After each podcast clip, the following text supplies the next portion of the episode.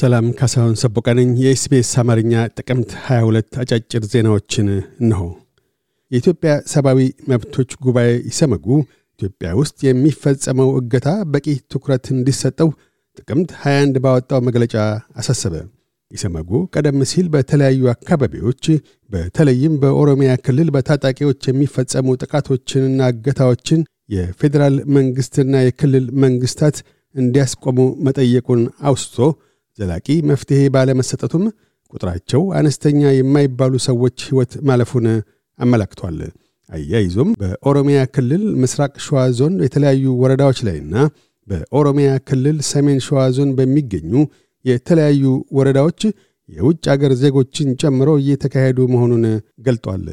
ኢሰመጉ የፌዴራል መንግሥቱ እየተፈጸሙ ላሉ የእገታ ድርጊቶች ተገቢውን በቂ ትኩረት እንዲሰጥና ፈጻሚዎችን ተጠያቂ የሚያደርጉ ሕጎችና ፖሊሲዎችን በማርቀቅ ተፈጻሚ የሚሆንበትን መንገድ እንዲያመቻች የኦሮሚያ ክልል መንግሥት በክልሉ በታጣቂ ቡድኖች እየተፈጸሙ ያለውን የሰብአዊ መብቶች ጥሰት በማውገዝና አስፈላጊውን ክትትል በማድረግ ወንጀለኞችን ለሕግ እንዲያቀርብ ሲል ጥሪ አቅርበዋል።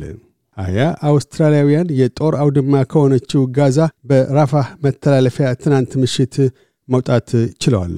ከጦርነት ቀጠና ከወጡት አውስትራሊያውያን አንደኛው የጋዛ ሁኔታ አስመልክተው ሲናገሩ በእጅጉ አስከፊ ነው፣ እንዲህ ነው ብዬ መግለጽ አልችልም። እውነቱ ለመግለጽ ከሚያስችል በላይ ነው።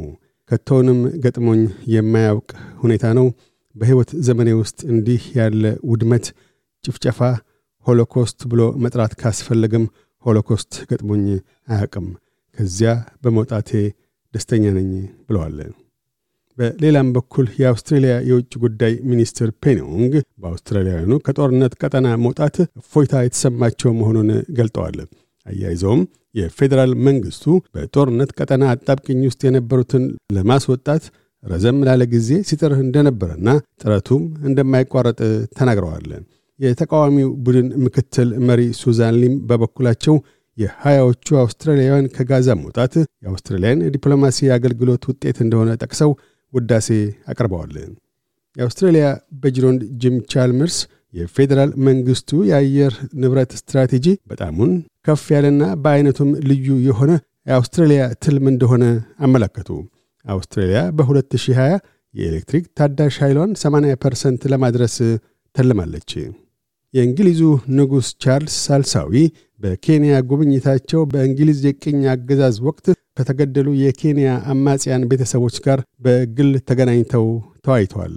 ከሁለት ቀናት በፊት ጥቅምት 19 ንጉሥ ቻርልስ በቅኝ ግዛት አገዛዝ ዘመን የተፈጸሙትን የአመፅ ተግባራት አስመልክተው ጥልቅ ሐዘንና ጥልቅ ጸጸት የተሰማቸው መሆኑን ተናግረዋል።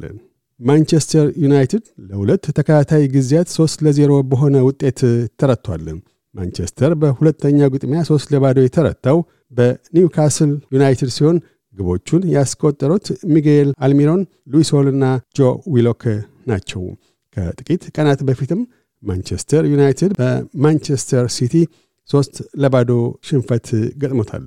በሌላ በኩል ዌስትሃም አርሴናልን ሶስት ለአንድ ቼልሲ ብላክበርንን ሁለት ለዜሮ በሆነ ውጤት ድል ነስተዋል። ፖድካስቶችን ለማድመጥ SBS አማርኛን ይከተሉ ወይም SBS dot com dot au Amharic ድረገጽን ይጎብኙ።